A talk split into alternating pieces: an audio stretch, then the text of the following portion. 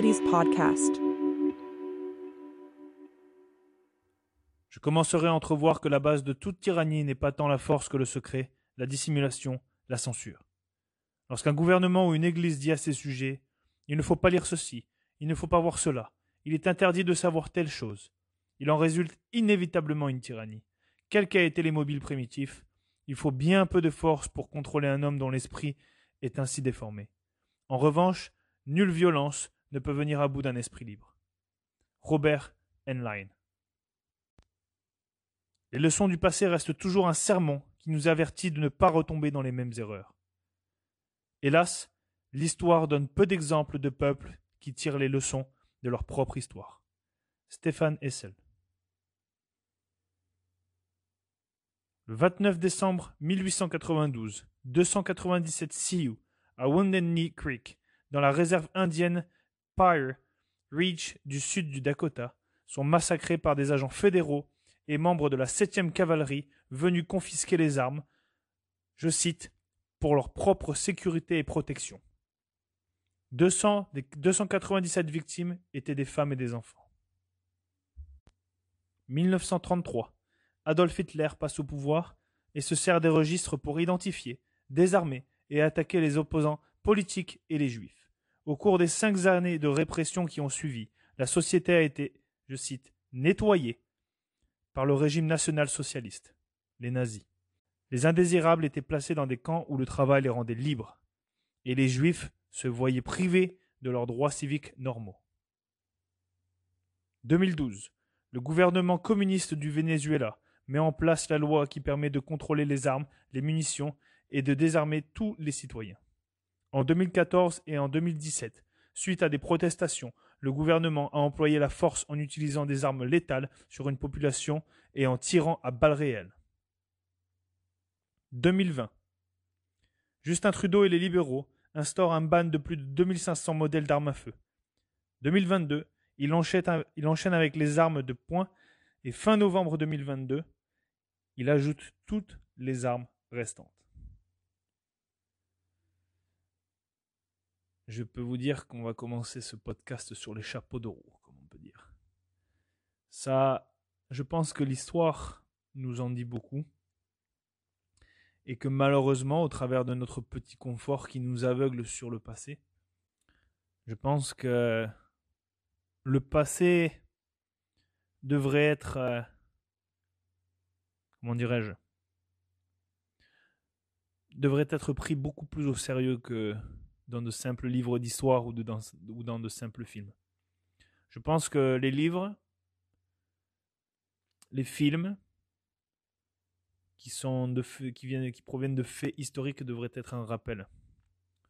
Et parfois, nous devrions nous replonger dans ces histoires, bien malheureusement réelles, pour se rappeler la chance que nous avons de pouvoir vivre dans un monde dans lequel où on vit, où le confort est partout, mais qui malheureusement nous rend aveugles, lâches, faibles, et qui nous et que je dirais nous nous met un voile en face de nos yeux et sur nos esprits, ce qui nous empêche de penser que de tels actes qui ont eu lieu dans le passé pourrait se reproduire dans notre monde moderne, aujourd'hui, en 2022 et bientôt en 2023.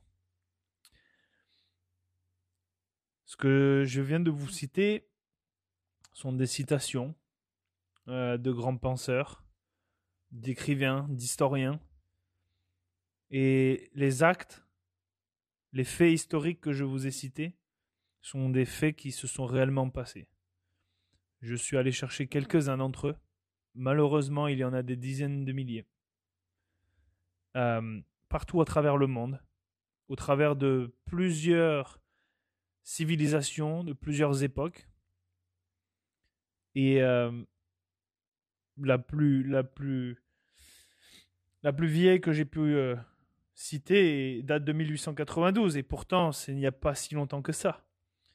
Et ce 29 décembre 1892, où ces 297 Sioux ont été massacrés, ont été les prémices et la motivation à écrire le, second amendement des États-Unis d'Amérique, euh, qui met en avant donc la défense personnelle et le droit à un citoyen d'être armé pour pouvoir défendre sa propre conscience, mettre à manger sur la table et avoir un pouvoir inéluctable dont même le gouvernement n'en a point le droit de venir à bout. Pour le reste, 1933, euh, voilà, c'est juste avant la Seconde Guerre mondiale. On est tous au courant, euh, je pense, un minimum, de savoir que Adolf Hitler a pris le pouvoir et a instauré, euh, de par évidemment la propagande médiatique, a mis en place donc un régime de dictature et de contrôle de la population et notamment en désarmant euh, sa propre population, euh, sa propre population et en particulier euh, certaines minorités, si on peut appeler ça comme ça, à cette époque. Il est triste malheureusement de constater qu'aujourd'hui ce genre de discrimination a été remis en avant, notamment avec le Covid-19, cette pandémie, qui, encore une fois, grâce aux médias et aux politiciens, euh, a divisé la population et a créé une nouvelle minorité, celle des non-vaccinés. Je tiens donc directement à préciser que je n'ai rien contre les gens qui se sont fait vacciner. Je respecte toute opinion et je respecte tout choix, car c'est un choix qui doit être libre et non pas euh, forcé au point de créer euh, des divisions et de créer euh, par conséquent euh, des discriminations comme empêcher les, non-vaccinés de pouvoir aller s'entraîner dans des gyms, de les empêcher d'aller dans, des bars, dans des restaurants, dans des lieux publics, de les empêcher de pouvoir même travailler et par conséquent d'avoir un revenu pour pouvoir mettre à manger sur la table. Ce genre de choses, ce genre d'événements, je pense, ont été, ont été pris beaucoup trop à la légère. Et j'ai beaucoup de gens de mon entourage, en particulier, je parle de mon expérience personnelle, euh, n'ont pas compris et euh, n'ont pas été d'accord de pouvoir comparer ce qui s'est passé pendant le. En fait, c'est pas juste la Seconde Guerre mondiale, c'est pendant ces plusieurs années entre euh, lorsque Adolf Hitler est, entré au pouvoir jusqu'à sa mort, ce qu'il a créé a été copié-collé d'une manière un peu plus soft, disons ça comme ça, mais psychologiquement et socialement euh, tout aussi intense. Par chance, nous n'en sommes pas venus à, des morts. Et, euh, mais par contre, nous avons vu encore et toujours des, dénonciations. Et c'est triste, c'est très triste car ces dénonciations-là ont été faites euh, dans des cercles familiaux, dans des cercles du travail, dans des cercles sociaux, qui soient tout simplement amicaux. Et c'est très grave. Pour un choix qui devrait être euh, respecté de tous, peu importe la décision. Et non, ça a été, euh, ça a été fait de manière injuste, assez radicale pour certains pays et on a pu voir des conséquences assez euh, néfastes sur notre société. Mais nous devons être, euh, se rappeler que il est bien plus facile de diviser pour mieux contrôler.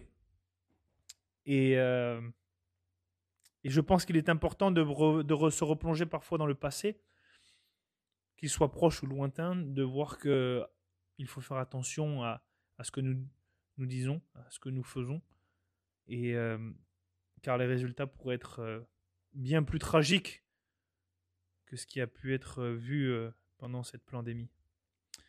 Oui, je vais me faire appeler de conspirationniste de tous les mots qui n'ont plus aucun, de, plus aucun, qui n'ont plus de sens. J'en ai absolument rien à faire de ce que les gens peuvent penser. je suis ici pour donner mon avis, qu'il soit juste ou euh, faux. Euh, néanmoins, j'ai cette liberté d'expression et d'apporter une autre vision des choses que celle qui est apportée par euh, les médias mainstream, notamment la politique, etc. Et je pense qu'il est important aussi de, de partager son opinion, qu'on l'on soit d'accord ou pas. je veux dire, un dialogue et un échange n'a pas de sens s'il n'y a pas de contradiction, euh, dans le sens où s'il n'y a pas de désaccord. On n'est pas obligé d'être d'accord sur tout, mais cela n'empêche pas d'être, euh, de bien s'entendre euh, et de pouvoir dialoguer et échanger dans le respect. Voilà. Donc, comme je viens de, le, mentionner, dans les, dans les événements passés, on a pu voir que suite à des confiscations d'armes à feu, euh, c'est parti en cacahuète, si on peut dire ça comme ça. Et, si on regarde aujourd'hui, c'est-à-dire il y a deux ans, notamment au Canada, 2020, Justin Trudeau et les libéraux instaurent un ban de plus de, 250, de 2500 modèles d'armes à feu. Et je tiens à préciser que ce ban affecte seulement et uniquement les détenteurs d'armes à feu responsables et les citoyens qui ont un permis de possession et d'acquisition d'armes à feu. En aucun cas ce ban ne vise à restreindre les criminels dans leurs actes de leur acquisition, car il faut savoir et je rappelle que les criminels n'en ont rien à faire de nos lois et que rien ne les empêchera de continuer, peu importe le nombre de lois qu'on va mettre en avant. Donc, il est fort euh, important de constater que ce ban euh, n'est pas fait pour réduire la criminalité. Bien au contraire, celle-ci a, justement augmenté de plus de 32%, il me semble, euh, juste au Canada, et, en particulier depuis que Justin Trudeau est au pouvoir. Euh, et il continue la pression puisque, comme je le disais, en 2022, il a rajouté, il a, décidé de serrer la vis et d'empêcher toute vente et utilisation d'armes de poing. À savoir que ces armes de poing sont utilisées euh, pour le tir sportif euh, et la compétition. En aucun cas, il ne sert à, euh, la défense personnelle, vu qu'au Canada, le port d'armes est interdit. Donc, quel est l'objectif? C'est la question qu'il faut se poser. Si cela n'atteint pas les criminels, à quoi sert ce ban? Et c'est là que je veux amener une certaine réflexion sur ce qui est en train de se passer en 2022. C'est très grave, c'est très grave. Et euh, il est temps de se réveiller et euh, de dire stop, de dire stop à cela. Comment dire stop à cela? Mais écoutez, euh, le temps est restreint. Personnellement, dans mon, dans mon entourage personnel, ça fait un moment que je dis à mes amis, préparez-vous, préparez-vous, ça va arriver passez vos permis d'armes à feu, achetez vos armes à feu. Pourquoi? Parce que bientôt, on va, ils vont remettre le registre des armes à feu fédérales. Euh, déjà qu'au provincial, il était euh, réinstauré depuis plusieurs années au Québec. C'est pour ça que je disais aux gens, achetez vos armes en dehors du Québec, elles ne seront pas enregistrées. Toute arme enregistrée. Et là, d'ailleurs, je reviens sur ce qui s'est passé en 1933. Adolf Hitler passe au pouvoir et se sert des registres pour identifier, désarmer et attaquer les opposants politiques et les juifs. En 2022, qu'est-ce qu'un opposant politique? C'est un opposant qui décide de ne pas se faire vacciner, d'aller dans la rue à Ottawa pour dire stop à ce qui est en train de se passer. C'est un opposant. Et qu'est-ce qu'on a vu pendant le, convoi de la liberté? On a vu des hommes armés de la gendarmerie, de la GRC, être déployés en équipement tactique et avec des AR-15 qui sont pourtant bannis pour tout citoyen responsable on a vu ces genres de personnes arriver et euh, menacer les camionneurs pacifiques de descendre de leur camion, sinon leur enlever la vie en cas de toute résistance. Aujourd'hui, en tout cas il y a une semaine, le gouvernement a décidé de resserrer encore une fois la vis et de rajouter toutes les armes sur la liste euh, des armes prohibées.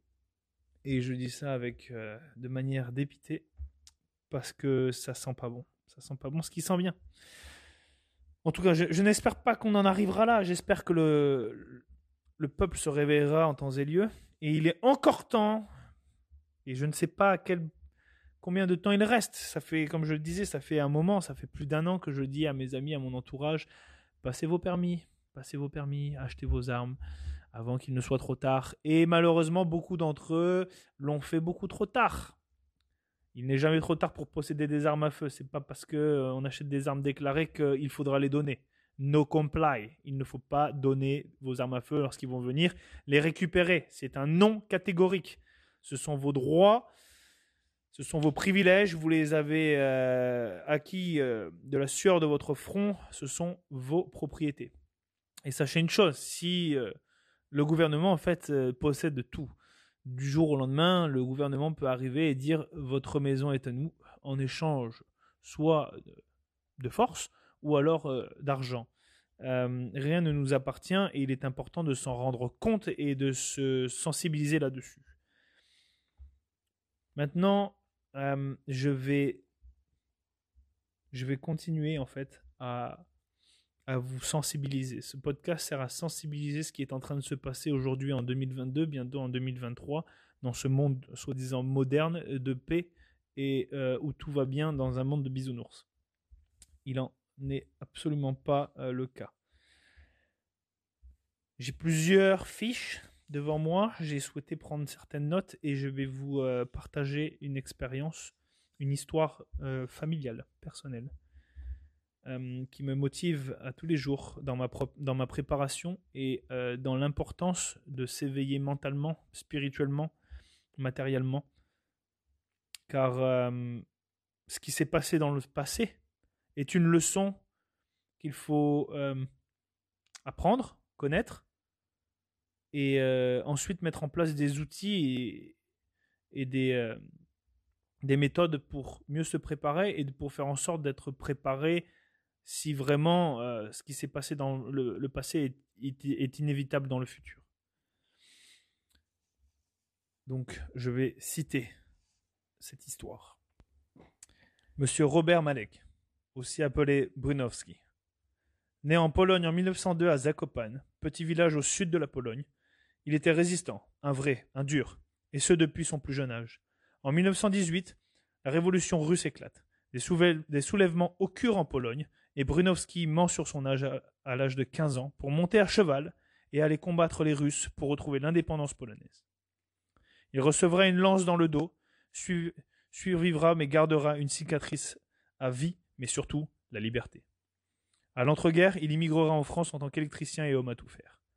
Il deviendra gérant de la centrale électrique de la Forge de Sénuc en 1928 et y fera carrière. La guerre éclate en 1939, la France est envahie par l'Allemagne nazie il devient alors résistant et malmènera les Allemands qui patrouillent la région pendant l'occupation.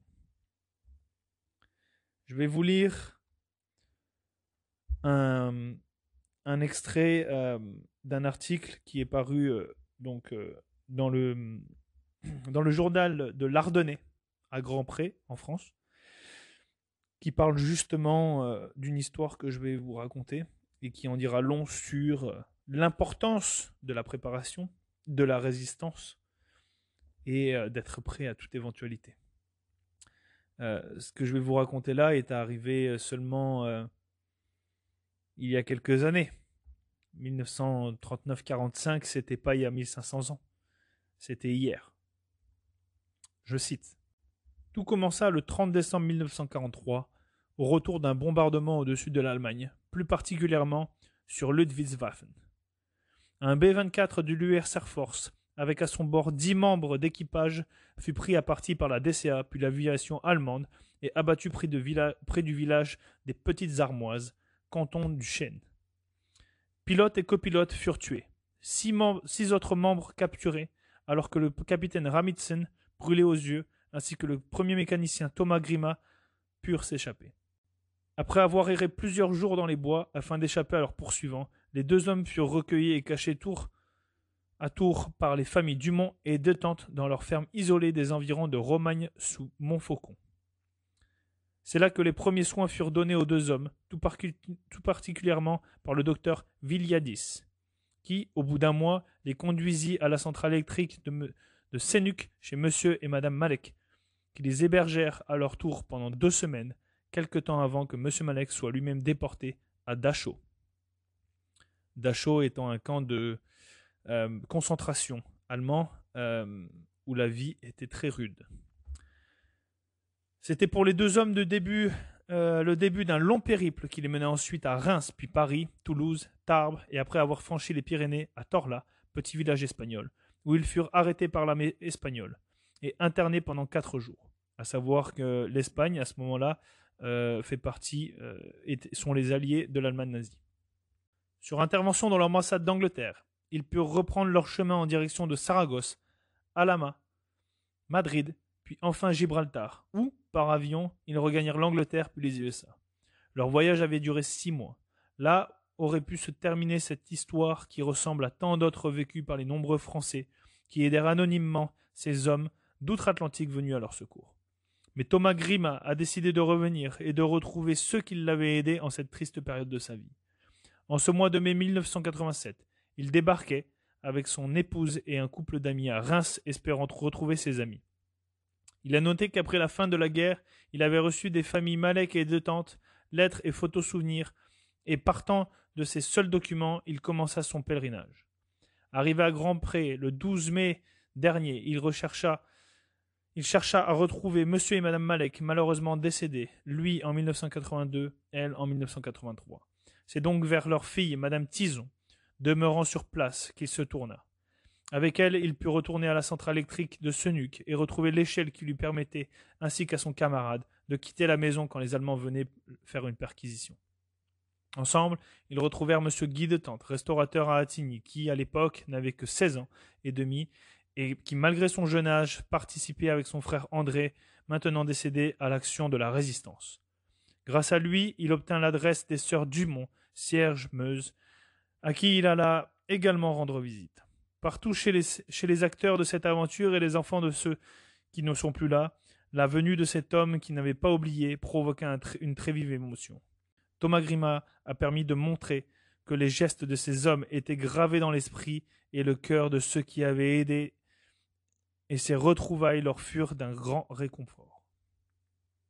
Je vais vous lire maintenant ce second article qui évoque donc le décès de M. Robert Malek Brenowski.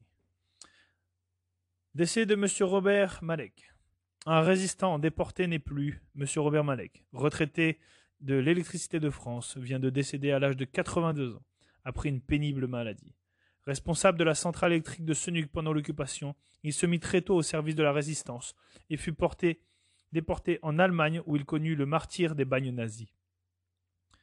De nombreuses récompenses méritées lui furent attribuées et témoignent de son inlassable activité au service de la France. Médaille militaire, croix de guerre 39-45 avec palme, croix du combattant volontaire de la résistance, croix du combattant 39-45, médaille du déporté résistant, médaille des blessés, médaille commémorative 39-45, chevalier de la résistance. Ses pères lui avaient accordé toute leur confiance lorsqu'il avait porté à la présidence de l'Association républicaine des anciens combattants de Grand Prébuzancy. Sa silhouette, noble, fière, toute de droiture, malgré les nombreuses séquelles dues au service enduré, au sévice enduré, était connue de tous. À Madame Malek, sa veuve, fidèle compagne, tant pendant les sombres jours de l'occupation que pendant sa retraite bien méritée, à ses enfants et ses petits-enfants, l'union présente ses condoléances attristées.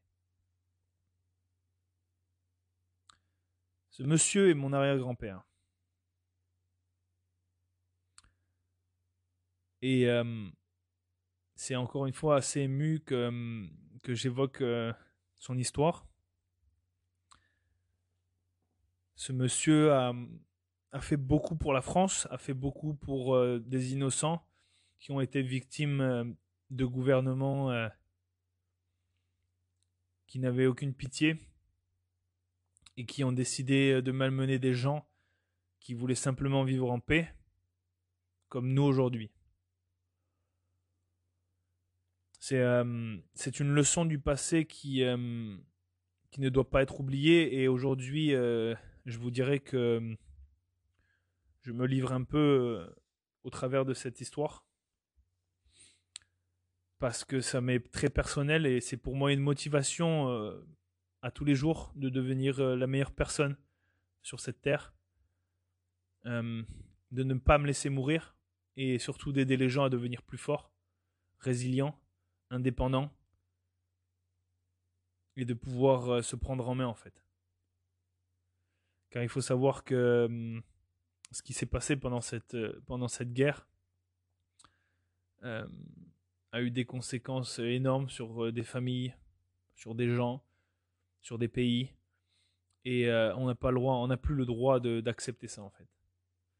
Et ce monsieur, qui est mon arrière-grand-père, est, parmi tant et beaucoup d'autres résistants euh, de France ou de n'importe où en Europe et même euh, ailleurs dans le monde, ces actes, cette décision de prendre les armes pour se défendre et de malmener l'ennemi, ont fait la différence. Et, j'aime bien à chaque fois rappeler que c'est le 2% qui fait la différence. Il suffit juste de passer du bon côté, de passer du côté des 2%.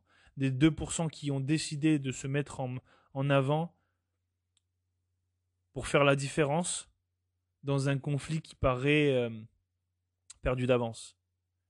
Il y a juste à regarder la carte de l'occupation allemande au travers de l'Europe en, en, 1939 et 1945. Tout portait à croire que tout était fini. Et ceux qui se faisaient traiter de fous c'était bien les résistants. C'est ceux qui décidaient de dire non, ceux qui décidaient de dire stop et de prendre les armes pour dire non, ça ne finira pas comme ça, on se défendra, on n'acceptera pas que qu'une seule personne ou qu'un gouvernement ou qu'une organisation décide à notre place ce qu'il doit en être, sur notre liberté d'action, de penser, d'agir.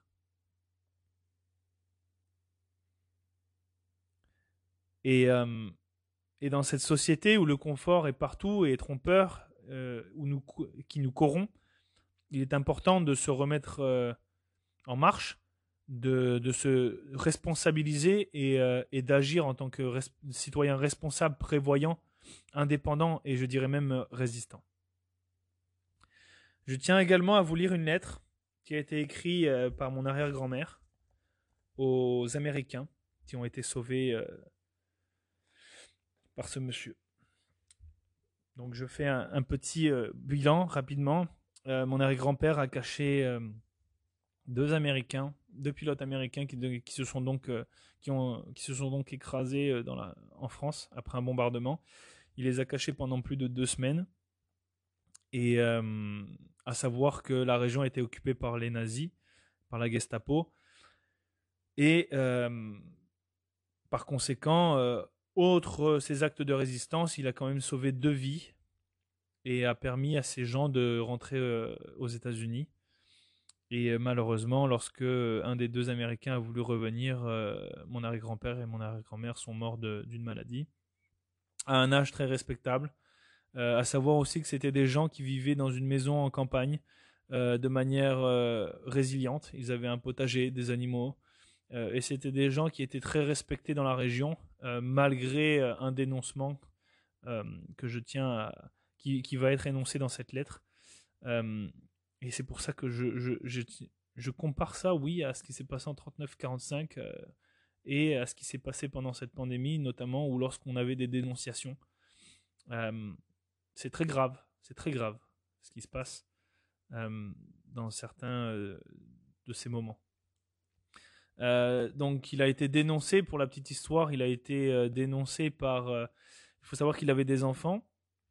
et ces enfants, donc, en toute innocence, les enfants sont innocents, ne sont pas ils sont conscients, mais à la fois inconscients, innocents de, ce qui se passait, notamment pendant la guerre. Et cette histoire de cacher deux Américains a fait parler. Et les enfants, en toute innocence, en ont parlé à l'école. Et ces mêmes enfants en ont parlé à une femme qui euh, sortait avec un Allemand et a dénoncé mon arrière-grand-père. Donc, euh, cette femme était connue dans le village.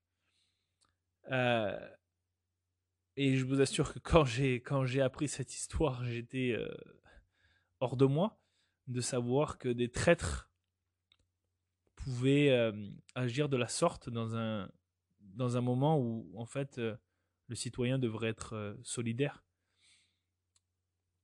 Alors euh, voilà, il a été dénoncé. Euh, il y a eu une lettre de dénonciation qui a été faite à Paris et euh, la Gestapo est venue le chercher. Il a été déporté. Il a, fait il a fait donc plusieurs camps de concentration, notamment à Dachau, Francfort, Munich. je sais qu'il s'est échappé une fois il a réussi à s'échapper du camp de concentration une fois et il a été récupéré. Et il a été libéré à Munich par les Américains.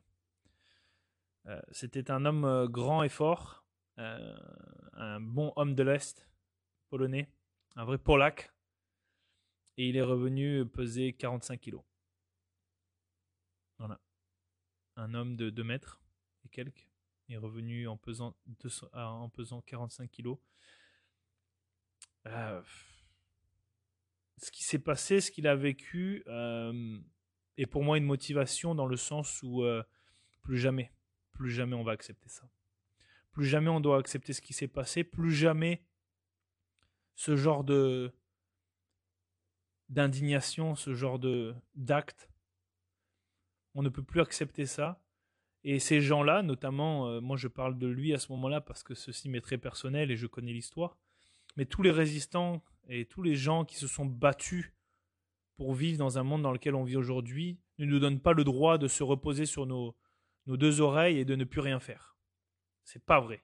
Ces gens ne se sont pas donné corps et âme, n'ont pas souffert de la manière dont ils l'ont fait, et certains ont donné leur vie pour qu'aujourd'hui on devienne une société malade, faible, ignare, corrompue. C'est pas vrai. Ça ne doit pas être cette finalité. Nous devons être beaucoup plus forts que jamais, beaucoup plus intelligents que jamais, beaucoup plus préventifs, beaucoup plus alertes à ce que ce genre de choses ne doit si, si elle doit revenir un jour, doit être absolument éteinte et éradiquée de cette planète par les petits-enfants, c'est-à-dire nous, de ces gens à l'époque. Dire que euh, je me souviens n'est pas seulement euh, n'est pas seulement pour porter un, petit euh, un petit insigne lors d'une journée commémorative. C'est tous les jours, d'une manière ou d'une autre. Faites vos recherches sur euh, vos ancêtres. Peu importe l'ancêtre. Que ce soit il y a des milliers d'années ou que ce soit pendant la Seconde Guerre mondiale.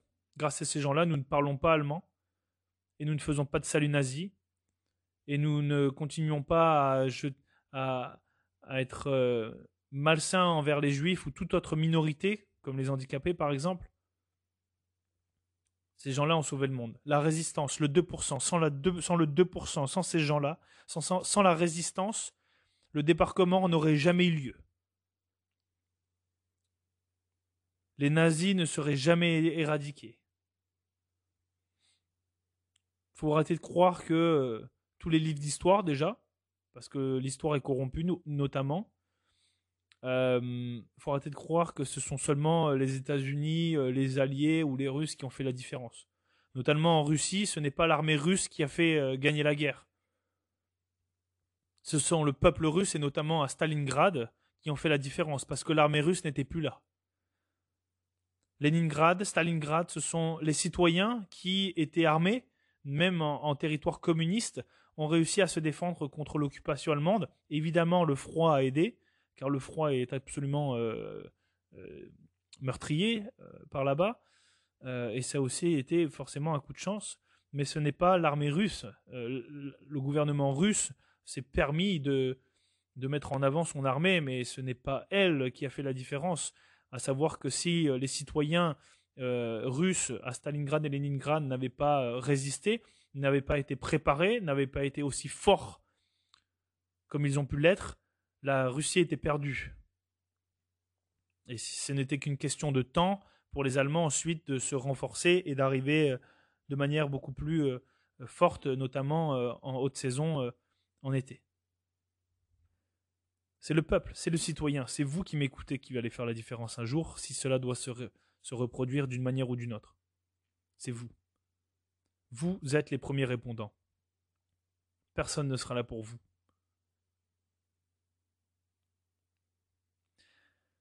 Je vais vous lire cette lettre. Et euh, elle raconte un peu l'histoire, euh, un petit peu sur mon arrière-grand-père et aussi euh, sur ben, la vie de sa femme et ses enfants lorsque lui-même était déporté. Sénuc, le 4 novembre 1945. Chers camarades, excusez notre long retard pour vous donner de nos nouvelles. Après votre départ de chez nous, nous espérons que vous êtes rentré à bon port dans votre famille, en parfaite santé et sans courir trop de risques. Chez nous, tout le monde va bien pour le moment. Mais sitôt votre départ, nous avons eu bien de la peine. Le 24 mai 1944, c'est-à-dire trois mois après votre départ, mon mari a été arrêté par la Gestapo et déporté en Allemagne, pour sabotage. De ce fait, de méchants civils français du pays en ont profité pour envoyer à Paris une dénonciation contre mon mari, pour hébergement de parachutistes américains. À la prison de Fresnes, où il, est passé, il a été condamné à six ans de réclusion. Les chefs allemands de la prison avaient habillé trois Allemands en Américains les avaient présentés à mon mari et l'ont battu pendant trois jours consécutifs pour le faire avouer. Mais jamais mon mari n'a voulu parler. Ensuite, il a été déporté en Allemagne à Francfort, sur le Main, et de là, je suis resté sans nouvelles pendant un an. Il a été délivré le 30 avril 1945 à Munich par nos heureux et vainqueurs camarades américains qui l'ont soigné car il en avait grand besoin. Beaucoup de ses compagnons de route des mauvais jours sont restés là-haut par suite de mauvais traitements et des longues étapes, pieds nus, dans des durs sabots de bois, et n'ayant sur le dos qu'un méchant costume rayé, comme vous avez sûrement dû en voir, et ceci par n'importe quel temps. Mon mari a, dû être hospitalisé pendant un mois et n'est rentré que parmi nous que le 30 mai 1945, mais encore bien, mais encore bien faible et souffrant. Il n'a repris le travail que le 1er novembre. J'allais oublier aussi de vous dire que tandis que nous sommes restés dans notre petit hameau, en plein bois, comme vous le savez, sans nouvelles de mon mari, les Allemands, en partant, ont fusillé à quelques mètres de chez nous trois otages français du pays voisin. Un monument a été érigé à cet endroit. Ensuite, le jeudi 23 novembre 1944, date inoubliable où nous avons bien eu peur car une bombe volante est tombée non loin de chez nous, dans l'eau heureusement, car si elle avait été tombée sur la terre ferme, peut-être aurions-nous été engloutis sous les décombres de notre, de notre maison. De plus, ma sœur qui habite chez nous, comme vous vous en souvenez, a subi une grave opération et n'est encore qu'en convalescence. Vous voyez donc, chers camarades, que notre vie a été bien mouvementée. Quant à nos enfants, ils se souviennent bien très bien de vous. Amélia porte encore à son cou la chaîne et la jolie médaille que vous lui avez donnée en souvenir. Encore une nouvelle bien malheureuse. Lorsque vous êtes parti de chez nous, vous vous souvenez sans doute que vous êtes parti dans un camion chargé de sacs de son. Le pauvre homme qui a donné les lunettes à votre capitaine en partant a été décédé en Allemagne dans un camp de torture.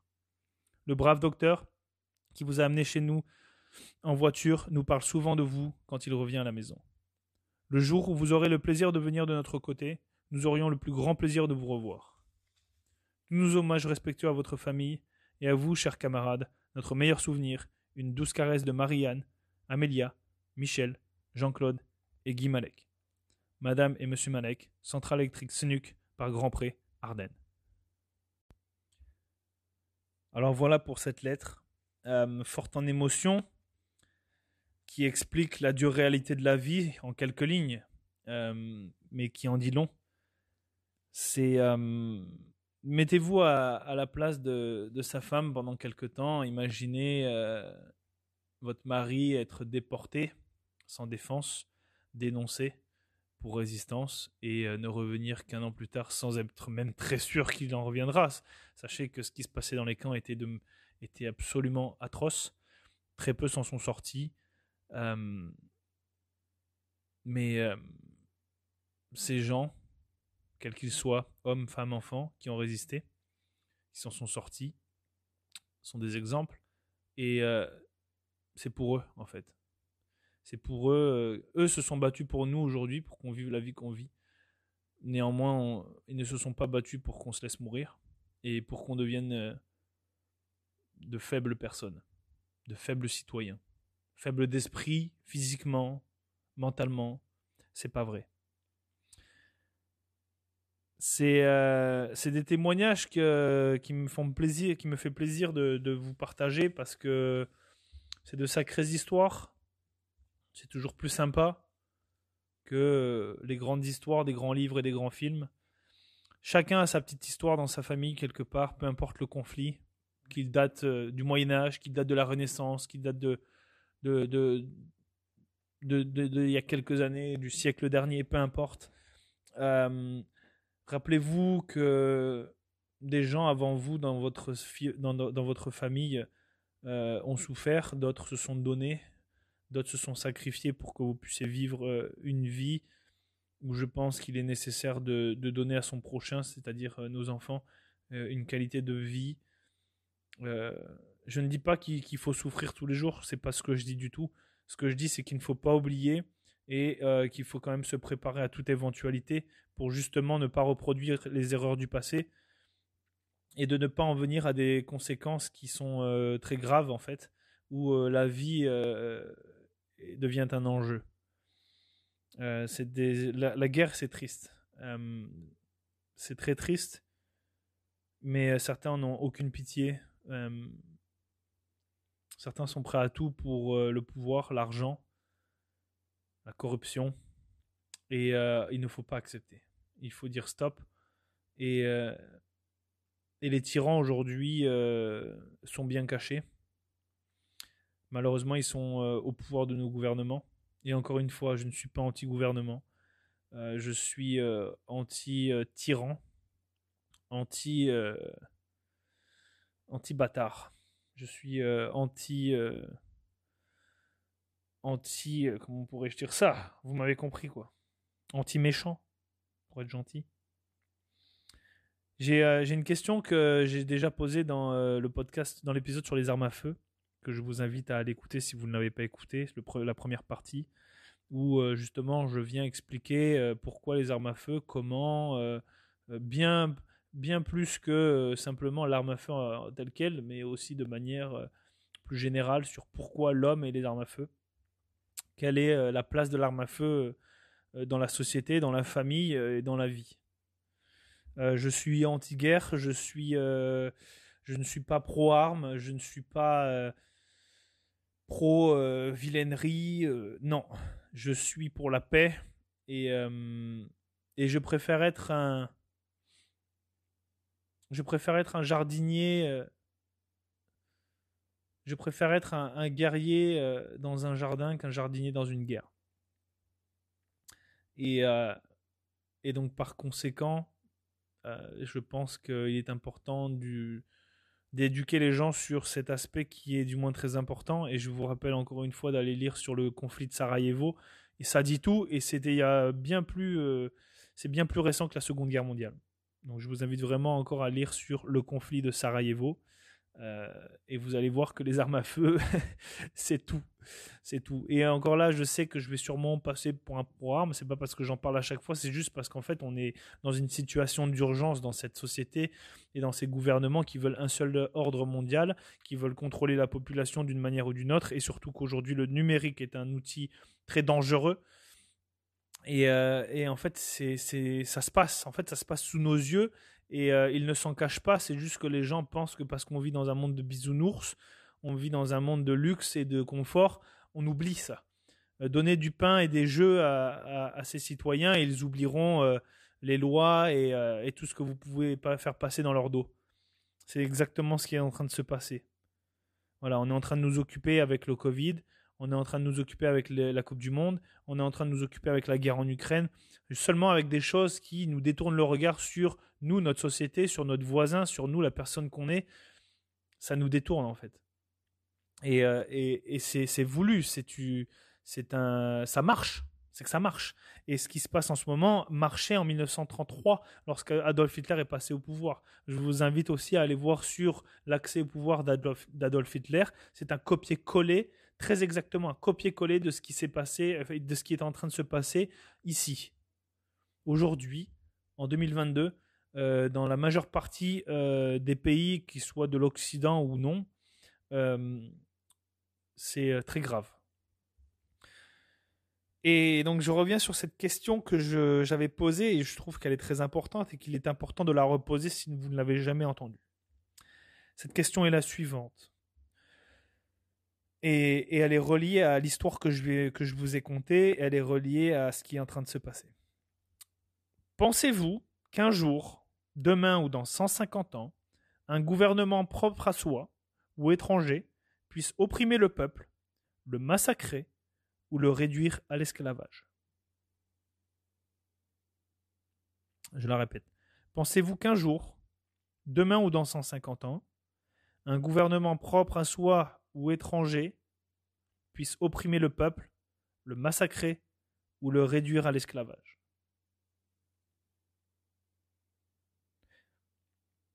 Si vous avez répondu oui, euh, bah, vous avez euh, la tête sur les épaules. Ça veut dire que là, vous êtes conscient, vous prenez conscience que oui, ça peut arriver demain. Et, euh, et que c'est en fait en train d'arriver, qu'on le veuille ou non. Ça va être à nous de faire la différence, citoyens.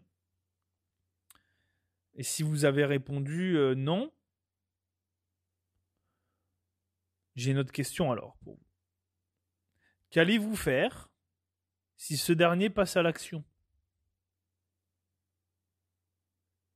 Si vous n'êtes pas d'accord avec la première question, c'est moi la question que je vous pose, c'est qu'est-ce que vous allez faire si ce dernier passe à l'action? Si demain, Justin Trudeau et les libéraux décident de bloquer euh, vos comptes comme ils l'ont déjà fait euh, bancaires, parce qu'ils ne sont pas d'accord avec euh, la position politique que vous prenez sur le choix et les libertés que vous avez dans ce pays, qui décident de taper à la porte, à votre porte, de récupérer toute arme et munitions, parce que vous êtes dangereux de, par la façon de penser que vous avez, notamment sur le vaccin. Encore une fois, je le mentionne, je, ne suis pas euh, anti-vacciné, euh, je m'en branle complètement. Je m'en tape, euh, vous faites ce que vous voulez.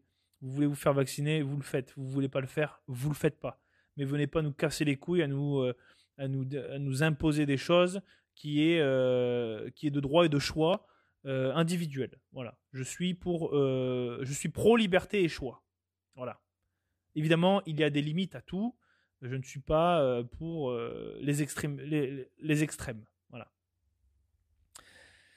Donc, qu'allez-vous faire si ce dernier passe à l'action? Euh, Comment est-ce que vous allez vous défendre si demain le gouvernement décide de mettre en place, peu importe ce que vous pensez, où vous vous situez dans cette société, quels sont vos, idéaux, etc. Qu'est-ce que vous allez faire si euh, demain ils décident de passer à l'action, de vous tirer dessus comme au Venezuela parce que vous n'êtes pas d'accord avec eux, euh, qui décident de vous prendre, euh, d'aller vous chercher? Parce que vous êtes affilié à une non-vaccination, à une vaccination ou à une maladie ou à une religion ou à un sport ou à une façon de penser ou à un, parti politique et qui vous mettent dans un camp de concentration, comme en fait ce qui est en train de se passer tout bonnement en Chine, où euh, les gens sont euh, parqués dans des camps de concentration, euh, Covid, voilà, ou soi-disant vous êtes des camps d'isolement. LOL. Ou encore où le gouvernement est en train de souder des barres métalliques sur les portes des bâtiments pour ne pas que les citoyens sortent de chez eux. C'est en train d'arriver aujourd'hui en 2022, oui. Et vous savez par qui? Par les Chinois. Et les Chinois qui sont le grand exemple de Monsieur Justin Trudeau, euh, ce grand tyran euh, de, notre époque qui prend exemple sur les Chinois. Voilà quoi. Après, euh, je dis ça, je dis rien. Sûrement, on va me prendre pour un grand complotiste. Néanmoins, les faits sont présents, les faits sont en train d'arriver, et celui qui nie accepte, tout simplement. nul n'est de droit d'ignorer la loi, mais nul n'est de droit vous n'avez pas le droit d'ignorer euh, les choses qui sont en train d'arriver parce que vous n'êtes pas d'accord ou, bien parce que vous pensez que non, c'est impossible, nous sommes en 2022, ces choses-là ne peuvent pas arriver. Oui, elles sont en train de se passer sous nos yeux. Il suffit, il est très très facile de trouver ce genre d'informations. Et euh, le premier conseil que je peux vous donner, c'est d'éteindre votre télé et d'aller faire vos recherches par vous-même. Idriss Aberkan, d'ailleurs, euh, très bon très bon journaliste indépendant qui va vous apporter de manière très claire et efficace des informations que vous ne trouverez nulle part ailleurs. Et, euh, je vous invite vraiment à aller voir sa page YouTube, Idriss Aberkan. Euh, il fait euh, des vidéos de manière très claire et précise sur différentes choses qui sont en train de se passer dans le monde, que ce soit la guerre en Ukraine, les États-Unis, l'économie, la Chine, toutes ces choses-là. c'est très intéressant. Et c'est comme ça en fait qu'on développe son, euh, bah, en fait qu'on développe sa, propre euh, façon de penser, sa propre façon de voir les choses. Je pense qu'il faut être ouvert d'esprit. Lorsque je vous donne des informations, euh, j'ai pris, j'ai pesé le pour et le contre et j'ai décidé d'en faire ma réalité. C'est ma réalité. Peut-être que pour certains, elle n'est pas juste, elle n'est pas droite, elle n'est pas acceptable. Néanmoins, j'ai pesé le pour et le contre. J'ai été chercher des informations qui ont été contradictoires l'une de l'autre. Et au bout d'un moment, l'évidence, de toute manière, j'aime bien ces deux phrases. le bien gagne toujours et tout se sait. Tout se sait, un jour ou l'autre, tout se sait. et, lorsque vous êtes spirituel, lorsque vous êtes connecté et que vous voulez vraiment chercher la vérité, souvent euh, ça parle. Euh, l'intuition, elle parle, elle ne ment jamais. Euh, écoutez votre corps, écoutez vos feelings. Le, corps, l'esprit, souvent ne mentent jamais. Quand quelque chose ne va pas, on le sait. Quand quelque chose est douteux, on le sait. Et, se persuader de du contraire ou, que c'est une vérité, c'est se voiler la face, je pense. et encore, tout ce que je vous dis là, c'est à titre personnel. vous en faites ce que vous voulez. Néanmoins, tout ce que je vous ai donné aujourd'hui sont des faits réels, ce sont des faits qui se sont passés, et euh, malheureusement, et j'espère que ça n'arrivera pas, euh, c'est des choses qui peuvent se passer demain, euh, chez vous, dans votre famille, et qui peut être la suite de ces histoires tragiques qui ont lieu dans ce monde, au nom du pouvoir des politiciens qui décident d'envoyer au charbon ses citoyens, mais qui serrent la main de son propre ennemi lorsqu'il s'agit de se rencontrer. voilà. Et j'aimerais terminer par, par une petite euh, citation qui, je pense, euh, va bien vous représenter, vous, aujourd'hui, qui m'écoutez, que vous soyez d'accord ou pas, mais si vous décidez de vous mettre en, marche pour la préparation, de devenir fort, résilient, elle vous parlera. N'oubliez pas, le 2% fera toujours la différence. Le bien gagne toujours. Je crois à la vertu du petit nombre. Le monde sera sauvé par quelques-uns. André Guide. Bonne journée à vous. Stay safe. Prenez soin de vous. Soyez prêts. Ciao, ciao. Merci d'écouter MLK Abilities Podcast. Si tu souhaites en savoir davantage sur qui nous sommes ou bien participer à l'une de nos activités, retrouve-nous et suis-nous sur la page Facebook et Instagram MLK Abilities. Viens poser tes questions sur le groupe Facebook Activité MLK Abilities podcast ou visite notre site web mlkabilities.com. Tous les liens sont dans la description. À bientôt sur le terrain.